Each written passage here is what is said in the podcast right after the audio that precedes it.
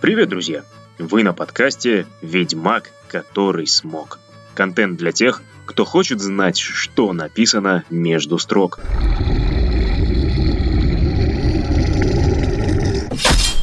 С вами Геннадий Гайер. И мы продолжаем расшифровывать авторскую сверхзадачу Анджея Сапковского. В прошлом выпуске мы разбирали историю любви Геральта и Эсси Давин, как отсылку писателя на один из сюжетов о сэре Ланселоте Озерном. За подробностями милости прошу в выпуск «Сэр Геральт Ривский. Когда благородство в крови». Сегодня мы выясним, каким образом Енифер подчеркивает родство Геральта и первого рыцаря Камелота.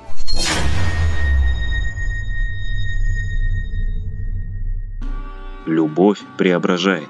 Даже влюбленное кровожадное чудовище хоть на миг, но вызывает сочувствие, ибо в любви и оно прекрасно. Но если любовь как отрава, если она заставляет нарушать клятвы и предавать близких. Ведь бывало так, что ради любви сын шел против отца и братьев. А бывало, что лучший рыцарь предавал доверие своего короля. Хоть и не оборачивая оружие против сюзерена, вассал покидал его в самую трудную минуту.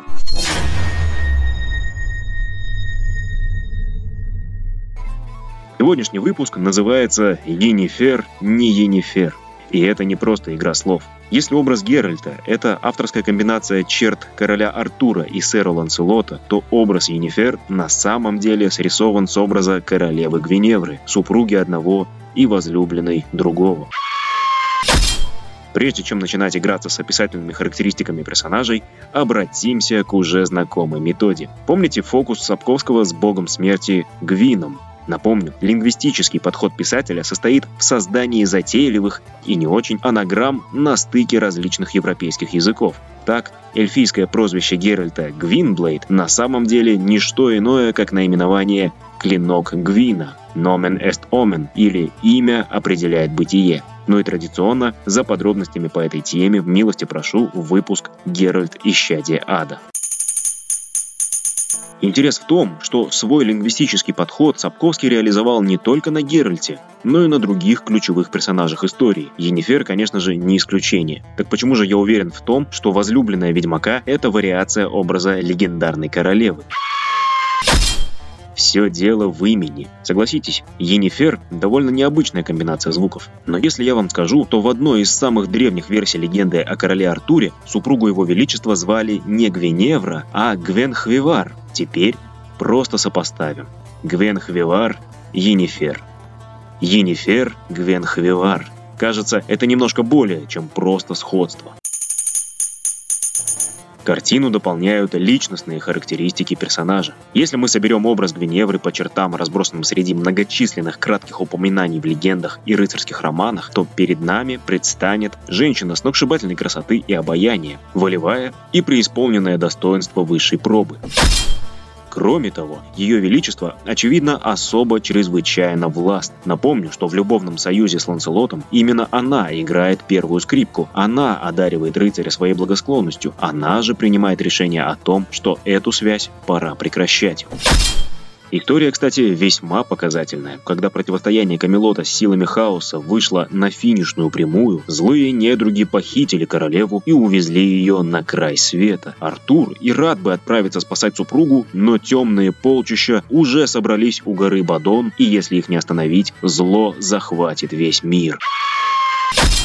Поэтому король во главе дружины отправляется рубить супостатов. Разумеется, он рассчитывает на активное участие Ланселота. А зря сэр Озерный расставляет приоритеты по-своему и, покинув своего короля в самый трудный момент, отправляется на край света спасать любимую. По пути коварные разбойники убивают под ним коня, и благородный рыцарь вынужден продолжать путь на телеге, как простолюдин. В этом моменте придворным средневековых монархов полагалось падать в обморок. Преодолев десятки трудностей и зарубив сотни врагов, Ланселот наконец-то освобождает Гвиневру чтобы услышать от нее, что это их порочная связь поставила королевство на край гибели, и потому она, королева, это все прекращает и уходит в монастырь. Он же, Ланселот, волен поступать, как ему вздумается. Не успев отряхнуться от дорожной пыли и вражеской крови, Ланселот говорит Окей. И тоже уходит в монастырь. Куртуазная любовь, как она есть, господа. То, что Ланселот любит настолько сильно, что даже не думает перечить, это отдельная статья расходов. Но вот то, что Гвиневра решает все за двоих, это, знаете ли, показатель. Особенно учитывая, что дело происходит в условном средневековье. Кстати, об условном средневековье. Только не говорите мне, что когда я здесь описывал характер Гвиневры, у вас перед глазами не вставал образ чародейки из Венгерберга.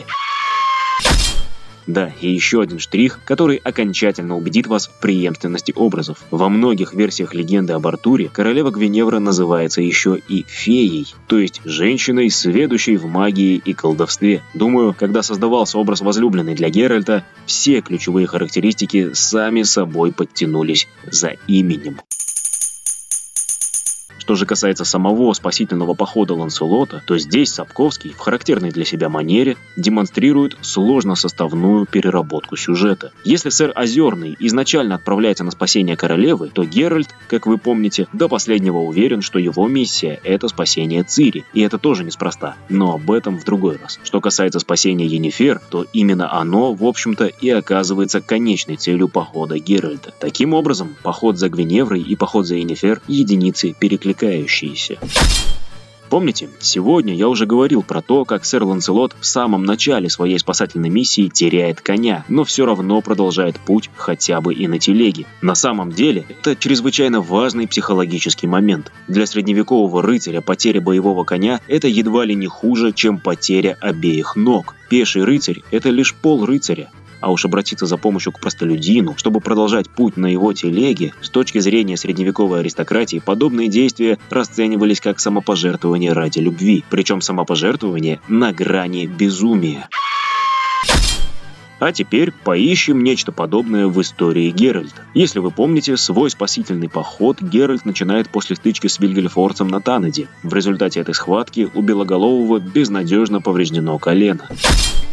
Стараниями бракелонских дриад целостность сустава и тканей была восстановлена, но вот в нервных окончаниях произошла маленькая революция, из-за чего весь дальнейший путь Геральт испытывает существенные трудности с ногой. Недолеченный сустав сковывает подвижность и сводит конечность судорогой в самые неподходящие моменты. Не знаю, как по-вашему, но, по-моему, такое снижение мобильности для ведьмака вполне сопоставимо со снижением мобильности вследствие утраты боевого коня для рыцаря. А еще не стоит забывать, каких внутренних усилий стоило Геральту принять помощь от своих соратников по походу. А среди них ни много ни мало Эмиэль Регис, высший вампир. По идее, одна из тех тварей, которых ведьмакам надлежит истреблять. Нильфгаардец Кагыр, тот, кого Геральт неоднократно зарекался прирезать за то, что юноше не только не посчастливилось влюбиться в Цири, но и стать источником ее детских кошмаров чем-то эта жертва даже похлеще, чем поездка на телеге. Кроме того, у нас есть еще пара моментов, наталкивающих на мысль о преемственности между Ланселотом и Геральтом. Как я уже говорил, сэр Ланселот, чтобы отправиться в поход за Гвиневрой, по сути предает короля Артура и свое основное предназначение как рыцаря круглого стола – борьбу с хаосом.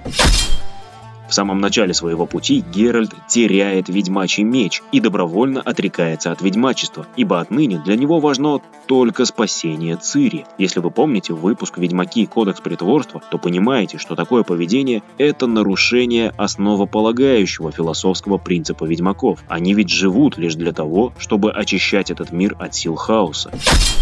Но не спешите разочаровываться в Белоголовом. Как вы помните, дойдя до Тусанта, Геральт все же не может устоять перед возвращением к своему ремеслу. А кроме того, ошибки Ланселота стараниями пана Сапковского каким-то образом обращаются в подвиги Геральта. Плюс не стоит забывать, что черты главного борца с хаосом, короля Артура, все же составляют основу характера Геральта. Но об этом уже в следующий раз.